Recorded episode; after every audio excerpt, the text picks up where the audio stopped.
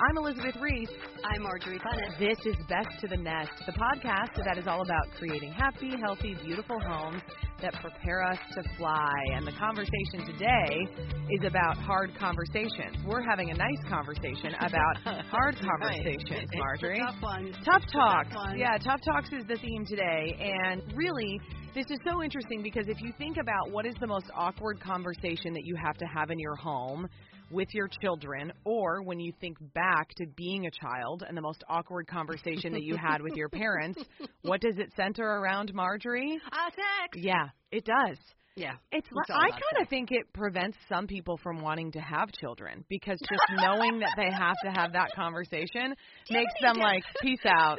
Do you have any data to support that? I have no statistical data, but that's I how like this it. podcast runs. We don't I need like it. That's right. We don't need data. no. We bring We in have experts emotions. who have data. Yeah. Can you recall these types of conversations in your household? This is intriguing to me because you Oh, grew yeah. up with four girls you, in a house of four sisters. I grew up in a house of three sisters. Right. So there is a lot of girl stuff going on. I grew up Catholic in the 70s. There was no talk of sex. there was no talk of sex.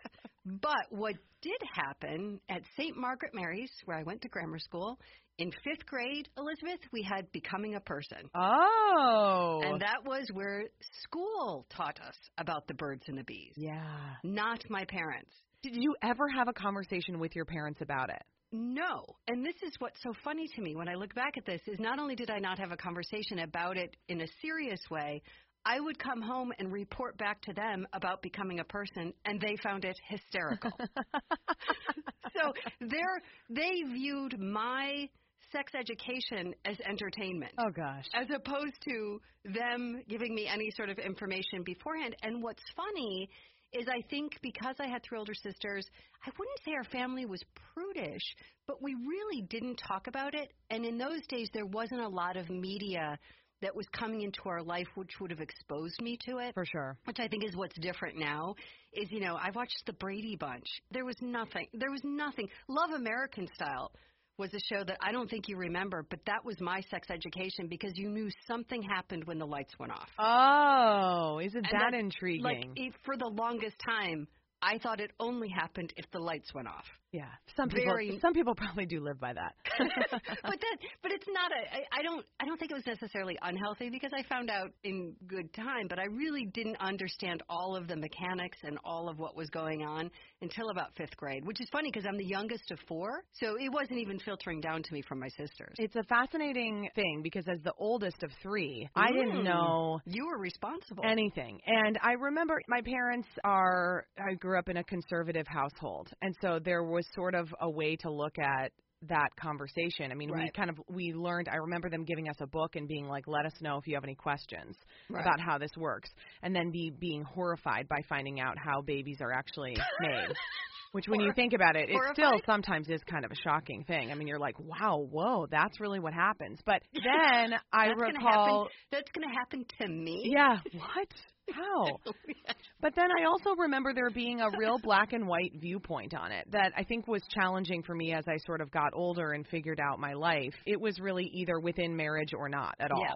Oh, for for me as well. And so I do think that that makes things more complicated as you're choosing to have these conversations with your kids. What do you tell them about that? If maybe that's the way that you were raised, but that's not necessarily the way that then you behaved, right? I mean, Right. let's be real. So that conversation is important. What you just said there, I think, is the most important thing to remember, although the expert's coming. But to me, that's one of the most important things about that conversation about sex is, and we'll get into my children are grown, so we'll talk about that in a minute. But what was really important to me is that I was always 100% honest with them about the choices that I made about sex because I never wanted to be a hypocrite. Wow. And I think that that's really, I just think that's so important on so many levels.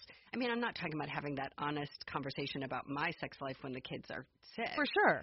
But as they grow older, I think people need to be honest with their kids about what their beliefs really are and how they lived them out. If you had a belief system but you failed yourself in that sense in Yeah, some way, yeah. be honest about it. Yeah, yeah. So, anyway. It's complicated because it doesn't Yeah. just have to do with sex. It has to do with how you feel about about your body, how you respect your body, making choices for reasons that are supporting your well-being. I mean, Yep. it's such a complicated thing, and so I'm really glad that we have an expert here to talk about it. So Yes. this is Dr. Heidi Croatt, and she is on our show today. First time we've had a doctor on the show. Feels very good. She is a professor, a family sexual communication researcher, and a parent educator. And she has this parenting education program, which I think is so cool. It's called Beyond Birds and Bees Communicating Your Values to Raise Sexually Healthy Kids. And Elizabeth, I bet she's got data. Oh, I'm sure she has data, and she wants to help parents navigate this often taboo topic in a way that is consistent with their own family values and also in touch with reality. And when I read that last line, I felt like, okay, this woman has totally got it. And I'm so excited to have her on Best to the Nest today. Hi, Heidi. How are you? Hi, I'm great. Thanks for having me on. Oh, we're so glad that you're here. Heidi is a friend of my friend Erin, and Erin said to me, "Okay, this woman has helped me through some major conversations and questions that I've had as parenting, and I think that she would be such a good person for you to talk to." So I was so happy that we got connected. And I think we're going to start with just the most uncomfortable part, Heidi, which is why is this so uncomfortable? I mean, this is something where when you bring up the conversation of the sex talk, it increases blood pressure, it makes your chest tighten, and I'm just speaking from personal anecdotal experience, but I have to be right, right? You are absolutely right, and I hear it all the time. And I see it even when I'm doing a speaking event and talking to parents. When I'm talking about the topic, I can see them sweating and getting nervous, and they're not even the ones talking about it. So I know that it is one of the most, yeah, really kind of nerve wracking conversations parents are trying to prepare for. But, And but you why? all shared, I mean, both of your examples of how your parents didn't say a whole lot to you. I think that is one of the reasons it is so awkward and uncomfortable for us. We don't have a script or an example to follow, yeah. right? Our parents didn't have these conversations in a way that I think a lot of us would like to have the conversations with our kids. And to be fair, that's not our parents' fault. Their parents certainly didn't talk to them about it either. Right, right. So we don't want to blame our parents for it, but I think the fact that we don't have that script to follow makes it uncomfortable because it means that we have to navigate it completely on our own. It's funny to me as you talk about we shouldn't blame our parents, and this is sort of a weird thought. I'm actually glad they didn't talk to me about it. I think that would have made me more uncomfortable. But I think the the the key is is that somebody has to talk to you about it. I mean, I, I'm glad that they had a very it was a very clear sex education class in school. I made sure that as parents, actually, my husband did it, and we'll get into that. But I, I think it I think it is probably a conversation. Or I'll ask you the question: Is it better to have the conversation at home than to let anybody else do it? Yeah, and it absolutely is. And I think, but what you said about a lot of us might be happy our parents didn't because we can imagine how truly uncomfortable it would have been. Yeah. But the key is, right, if we talk to our kids about it when they're young enough, then it's not uncomfortable. But oh. talking Oh. to your 12 year old about it, yeah, that is not going to go well. It will be awkward and uncomfortable, especially if that is the first time you're ever having a conversation or the first time they're ever hearing you use the word penis. A 12 year old is not going to think that's cool. Oh, yeah. It's the starting early. It's the starting early that's so important. I know you're really big on using proper terms for body parts, which we do that in our house. And why is that so important? Yeah, it is really important, and it's important for a lot of reasons. Um, and going back to Marjorie's thought and question about, right, is it really parents that should be having these, or, or should we let other people have that influence? Our kids are going to be influenced from everywhere else, right? They will get influenced from their peers and the media, as you talked about earlier, and their schools and their churches. But we want our kids to know that in our families, we can talk about this stuff so that if they have questions as they get older, they know that they don't have to go find a friend or Right. find something on the internet to answer their question. We Mhm. want them to come to us. So one of the reasons we want to use proper names and labels with our really young kids is so that they know that mom and dad are comfortable talking about their body. If we don't use the word penis, if our kids never hear us use that word, then as our sons get older and have questions about what their penis is doing, they're not going to come Yeah. to us because they know I've never even heard my mom talk about that. Yeah. Right? I've never heard her use that word. So one reason that we want to use proper names and labels is to teach our kids that we as parents are comfortable talking about it with them and also that we don't see any shame in that body part. There you yeah, go. yeah. There you go. It's just a body part, just Yeah, another body exactly. part that does some mysterious things, but just another body right. part. And kids are, I mean, you you both know having kids, but kids are so much smarter and so much more intuitive than we think they are. Yeah. And they pick up on stuff so quickly. So even for families who might say to me, but I talk about it, I just use the word wee wee or something Mhm. else. You think, Yeah. but kids pick up on the fact that you are using a different name for it. Yeah. Because it's the only body part that we Yes. give these like euphemisms or these names to. For sure, you're not We going have- like that's your army army for your arm. it's just your arm. you would, you would have euphemisms for every body part. I want to go back to something you said because my sons are 28 and 26, and so Mhm. we've we've been through this. And my husband instigated something which I think goes back to that idea of start the conversation young. So we had a tradition in our house called Ask Dad Anything, Hmm. and so there was always, and it was usually Sunday nights where you could ask Dad anything, anything you were curious about, you could ask him. And so pretty early on, some of those kinds of questions were coming up. But when the sex talk in particular, I remember having the conversation with my husband. It's like, we have sons, you have to do it. I can't do it, you have to do it. And he was fine with it. But what worked was exactly what you said. It's such great advice, is he started the conversation when they were very young. And especially now when there's so much filtering into these kids, into their lives without us knowing, whether it's through Instagram or through any of their social media feeds, starting them young, I think is key. And I was talking to my husband last night and he, I said, "What was the two parts of it? What did you do?" And he said, "The beginning was sort of the sort of the the basic difference between boys and girls just because they were curious, you know, they were different. So the difference between boys and girls and then little by little it would be more about the mechanics and what was going on. So is that sort of what you encourage is little by little or start them young with the whole story? Yes, I mean exactly that. And I love that you did that in your family because I always talk about creating this culture of conversation in our homes, Yeah. which is really just this idea of our whole family in our home feeling like this is a safe place for us to ask questions or answer questions or share stories or talk about our struggles. And that doesn't just happen, right? You can't just decide, you know, at No. 16 with your kids that suddenly you think they should talk to you about their life Yeah. if that has not happened from the beginning. So I Yeah. love that example of you really you kind of had a very a formal way of having that culture of conversation, but it gave those kids an opportunity to know that every week they could sit down and they could ask their dad anything. Well, and isn't that exactly why how Heidi this brings back to this idea of best to the nest that Yeah. if your nest if you want your nest which we do i mean that's why you're listening that's why we're having these conversations we want it to be a place where we can be our best where we feel safe where we feel secure and where we feel we really get our solid grounding before we go out into the world i mean that's why these conversations at home and creating that culture of conversation is so important. And I love that you bring this up in terms of it's not just about sex because I think we just get so focused on that idea of like, oh my gosh, we're going to have to have this talk. It's going to be the worst moment of my life. It's going to be so awkward. Where it's really about it comes more easily if you've already created that culture of this is kind of the stuff that we just talk about. Absolutely. And I talk a lot about this idea of, right, having this culture of conversation, but then also raising sexually healthy kids. Yeah. Yeah. And when we think about raising sexually healthy kids, it is about so much more than just sitting down and telling them what their body parts are called and the mechanics of reproduction. Yeah. And what they should or should not do at any given moment. I mean, that gets really tricky. Absolutely, absolutely. So when we think about this idea of kind of that bigger picture of raising sexually healthy kids, it involves things like you want your kids to know and understand their bodies. As you said, you want them to know what their bodies are for and what they're not for, how to Right. use them and how not to use them. Yeah. Right. We want our kids to appreciate their bodies, right? We want them to feel grateful for the things that their bodies can do. I mean, think about puberty and how awkward and uncomfortable. I mean, we all remember it, right? It's oh, embarrassing. Oh, For yeah. sure. Gross, but it's also pretty amazing what your body is doing.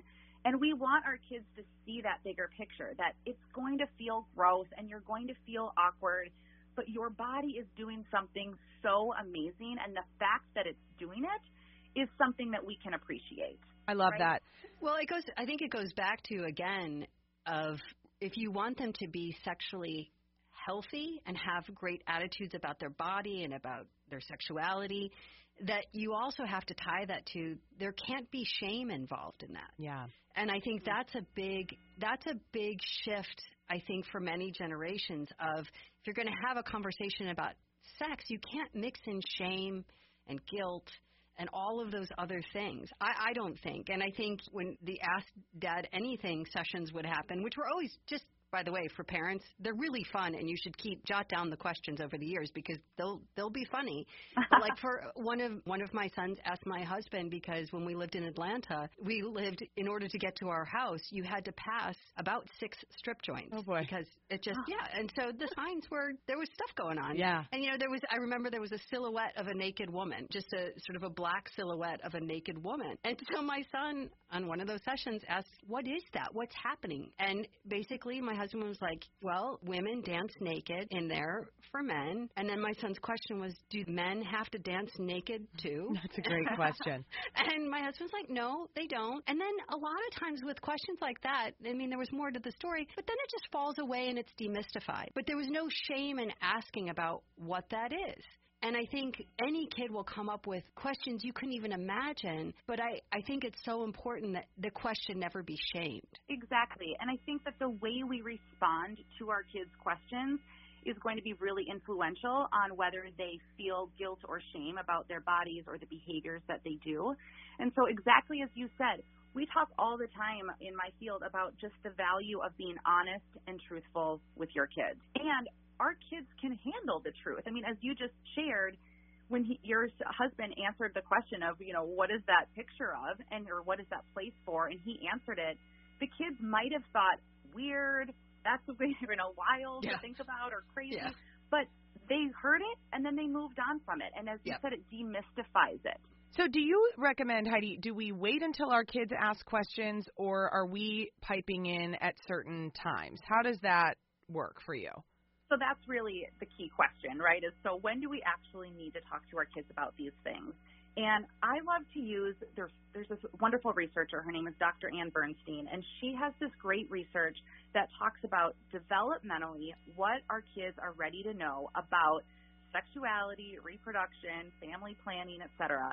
And she uses these categories. And I just love these categories because I think it is helpful for us as parents. It's like a simple way for us to remember how much we should say and when. So she talks about our young kids being what she calls geographers, right? so like our two to five year olds. Think about your kids, Elizabeth. Yeah, I've got one right here. I've got a four year old right Yeah. here. Yep. Yes. So she's what we would call a geographer, meaning that geographers like to know where things are and what they're called. So you think Oh. about how many times a day Yes. you hear things like, "What's that? What's that? What's that?" Yes. Yeah.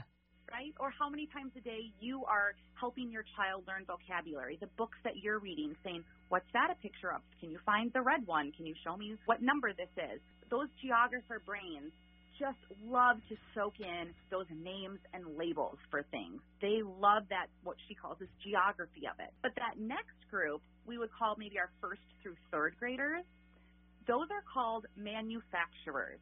Manufacturers.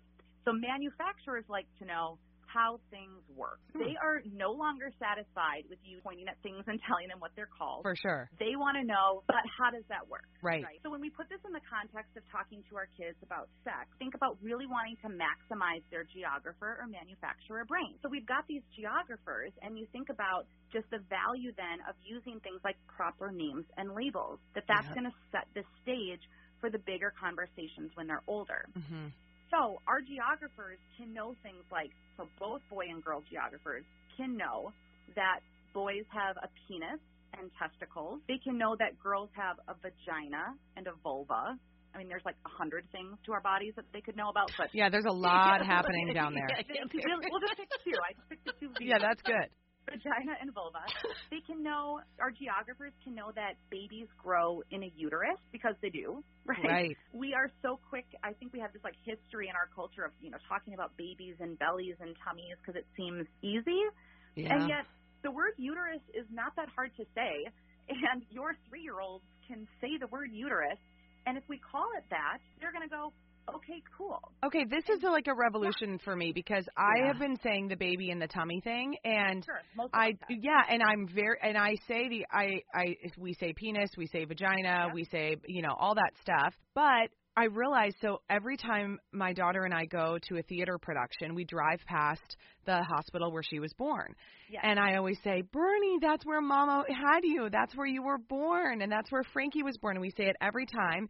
And then she's been sort of asking more questions about that as we go down the street. And it's kind of nice because it's just the two of us and we're in the car. Yeah. And she'll say, Well, did, was I under your shirt?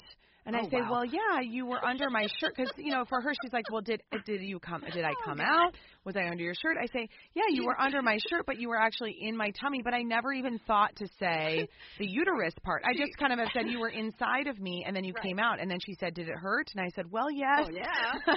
Yes. So She thinks you're- you are. This is exactly a geographer conversation, Yeah. right? Because what she's asking is like, where was I? Yes. Your shirt or where? So she wasn't quite ready for you to explain how you got in there. For yet, sure. But she wants to know where. And yet, the word uterus, I think we just aren't used to saying it. And yet, what it does is it tells our kids that there is this really cool place in our bodies that is designed just to grow and keep a baby Yeah. safe. Yeah. If she ever asks you, uh, Mom, um, my daughter, one time we were at Target, she was like two and a half, and there was this man who had kind of a big belly, and my daughter wanted to know, Oh wow. is he having a baby? Sure. Yeah. Right? And I was able to say, I mean, I was nervous that he heard me, Yeah. uh, or he heard us, but I was able to say, no, he's not having a baby. And you know how I know that? Because only women can have babies.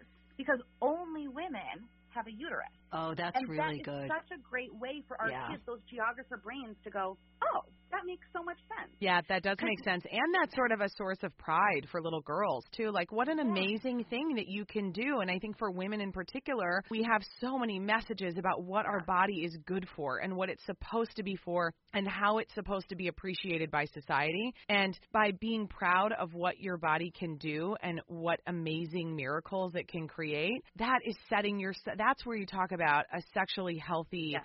Person. It's having that attitude about it instead of what are these parts of me that all the messages they're getting from the outside are that it's supposed to be appreciated by somebody else, which is brutal. Brutal. Exactly. and th- those are the things that then we start to talk about now. And imagine again when your daughter is maybe going through puberty and starting to pay attention to those messages from the outside world that you're talking about. If she already knows how cool it is that her body is doing this, even with those messages, she'll be able to still have that other perspective that it's still kind of awesome what her body's doing. I'm still stuck on the idea that Bernie thinks Shh, mom lifted up her shirt and there she I know. I know. But I mean, this is the key to why you have to have the conversation because at some point that would be quite frightening, you know, for her because she's a little girl. She's thinking, oh, if I lift up my shirt someday, is there going to be a baby there? So I think it's always. I love that idea of the kids' brains and what they're ready for. Yeah. And I love the idea that right there was the conversation where Bernie's trying to figure it out. So we've got the little geographers, then we have Yeah. the manufacturers, and then where do we go after that? Yes. So those manufacturers are the ones who are going to want to know how it works. So Yeah. your geographers even can go so far. I always say give them as many names and labels as you can. So even things like you can say that uh, it takes a man's body and a woman's body to make a baby. You can say that there's a sperm inside of a man's body and that inside of a woman's body is something called an egg. And if the sperm and egg meet, a baby can be made. Those are things that even geographers can know because all they care about is the fact that you just gave them this really cool name Yeah. or something. But those manufacturers are the ones that say, but mom, how do the sperm and egg meet? Yeah, good Right. question. That's And- a legit and- and- question. And, and begins the conversation. yes, exactly. And that begins the conversation. And so when your manufacturers, and again, we're talking like first through third graders, Yeah. so when they ask questions like that, you should confidently know they are ready to process that full information. So you can tell them actually how the sperm and egg meet. yeah. Do you want me to tell you what that might sound like? Yes, we do. Okay. Yes. Because I'm Yes. aware of how it works, but I I but I do think it's nice to know how to say it because I have never explained that to anyone. And I'm Right. aware of how it works, and I deferred to my husband. So I've actually never had this conversation with my sons. Right. So the cool thing that we get to do is when we're having these conversations, we also get to share a little bit of our values in here without having to overwhelm them. Mhm. The key here is like we don't need to sit down and have an hour long conversation Yeah. about this. It is just taking chunks of information as they come at this age at least. So one of the things that we could say is if your manufacturer comes to you and says, "How did the sperm and egg meet?" Right? Then you would first of all validate them like that is such a great question. I'm so glad you're asking even if you're panicking on the inside. So don't Right? so don't giggle and laugh here, which might be my reaction. Oh, it's like everything you can do just to take a breath Yeah. and right Yeah. not try to laugh your way out of it. But then you can say that in our family we believe, which is the way that you're just going to say kind of what your value might be Oh, about like this that. type of behavior or the relationship. We do not need to sit down and like I think sometimes parents think that talking about sex also means we have to say every value that we have around it Yeah. But no, they're not ready for that at this age, right? But you can just say, in our family, we believe when two people love each other. Or in our family, we believe when a man and woman are married, right? Whatever you want to say. Then you say, so in our family, we believe when two people love each other, they like to kiss and touch and hug each other in ways that feels really good. Okay. Right, Why am I I'm repressing the urge to giggle. I'm like 10 right now. Well, just get ready, Marjorie, because it's only going to Okay. get worse from here. so then we would say um, one of the ways they do that. So we're saying one way that they show love, not the only way, Right. One way they show love, and we're saying is they. We use the word they because this is not just a man gets to do what he wants. This is together. They choose to do this, but they put the man's penis inside of the woman's vagina Oh and the sperm comes out of, through his penis into the woman's body, and if it meets up with an egg, sometimes a baby is made. That's very Yeah. good. That's true. Here's the thing: that is, it's true. That is how it works. That is how it works. That is what reproduction looks like in terms of sexual intercourse. And so, what you've done is you've told your kids truthfully and accurately what that process is. But you also, in that conversation, shared a little bit of your values. You shared a little bit about how this is one way people can show love. And you shared a little bit about consent. But you didn't Yep. sit down and have Yep. an hour long conversation about Yeah. it. Yeah. And their little their little brains, I got to think that's all they can absorb. Absolutely. If we're in first through third grade, that that mind blown, you know, that's like Absolutely. That's Well, all I can take, mom. This is All I such, and it's so good. And as they get older, I wonder. And now we're again going to have to get to the part of the the podcast where we have to demand that our guest will return to us, Marjorie, because Oh, it's like goodness. it's we're scratching the tip of the surface of this, Yeah. and we have so much more to talk about. What I wonder from you, Heidi, is as they get even older, how you can communicate your family's values. And then I think people get so stuck on the hypocrite part because they just don't want to feel like they're telling their child something that maybe they didn't do or setting. I just felt like maybe I was, and this was not intentional, and this is not in any way like a dig on my parents. They were doing the best that they could with what they had, 100%. But I do feel like we were sort of set up for a bit of failure Mm. because with the standards that they set for how sex should be used, it mm. made it really difficult to live up for that to that. And so then I think that it kind of created this we had to have this whole moral conversation with ourselves to figure out how to handle it for ourselves. And we all handled it, all three of us handled it very differently. And I don't know that any one of us really handled it in the best way for us. And that's what I want for my kids. I want them to make these choices that are the, in the best way for them so that they look back and go, I did that for the reason that I wanted to, not because I was trying to live up to anybody else's expectations, including a partner or their parents. You are absolutely yeah. right. And we can certainly talk about it when we have more time because part of what you're describing, that's where we talk to our kids about things other than sex, even. So part of how our kids learn that is really through a process of learning how to make decisions. So what you're talking about is not only should people know what decisions to make, like have sex at this time or with this person or not at this time, but they need to know why they would make that decision. And because my mom doesn't want me to is not a good Not- reason Right. This so we the need to be able yeah. to teach our kids what decisions to make, but more importantly, we need to help our kids learn how to make decisions. The oh, how that's is important. huge. And the how then Start doing that when they're that's- young. and that's huge. again, I mean, that's a holistic view that you're having, Yes. that you're sharing with us, which it isn't just this one tiny sliver. It's if you have this sort of philosophy about your parenting and really about how your home operates, then those conversations that we've deemed more taboo or awkward will automatically be easier and sort of just within the fold of the culture of your home. I love your perspective on this. I can see why my friend Erin has been raving about you, Heidi. This is just so delightful. I And also am going to need your cell phone number so I can text you directly. Thanks. and this is definitely the part two. This is the part two because I think it's foundational on how we teach our children to make decisions, which in my mind goes back again to avoiding shame, avoiding shame in the decisions that you make and knowing how to make them for yourself in a good and healthy way, which obviously sex is one of the biggest decisions all of us make and who we choose to have sex with is a big decision. That's a big deal. It's so good, Heidi. Thank you so much. We're going to make Heidi promise she's going to come back. Heidi, do you Yes. consent? Yes. Consent. okay, good. that was sort of a forced consent, but I I felt like we were at that level. And we'll uh, we'll have Heidi come back and talk more about this because I just think that this is such important stuff. This is this is a key to making your nest a really wonderful, joyful place and a safe landing place. Heidi, thank you so much. Thank you, Heidi. So nice to meet you. All right, we'll talk to you again soon. Oh my gosh, how good is she, right? Oh, I can't wait for part two. I know. That was really fantastic. If you are enjoying this podcast, please subscribe wherever you get your podcast and share it with a friend. And if you have a moment, please give us a review at Apple Podcasts. This one comes from M. Mogren. Oh, this is my friend Molly Mogren. I love Molly. I do too. She says, podcast with heart. I always tell people this is the most soulful, enriching, and helpful podcast I listen to. You ladies are hilarious, honest, and real. Thank you for talking about the stuff I'm secretly thinking I feel seen. Oh my gosh, Molly. And that is a great compliment from a very it is. gifted Molly. Hi, Molly. and please reach out to us. You can find both of us on Instagram at Best to the Nest or at Eliz Reese and at It's Me Marjorie One. We're also on Facebook and Twitter. You know what I want most of all? What? Right now? What? Can Bernie say hi to everybody? Bernie, can you say hi? In the microphone?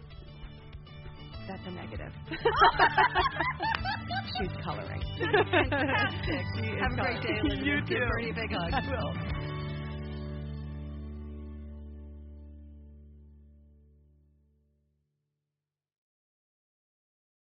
Grab a 30-day free trial of Live by Live Plus, and you'll get unlimited skips, commercial-free music, and all of the podcasts and live streaming events you can handle. Visit livexlive.com slash podcast one to learn more and start your free trial.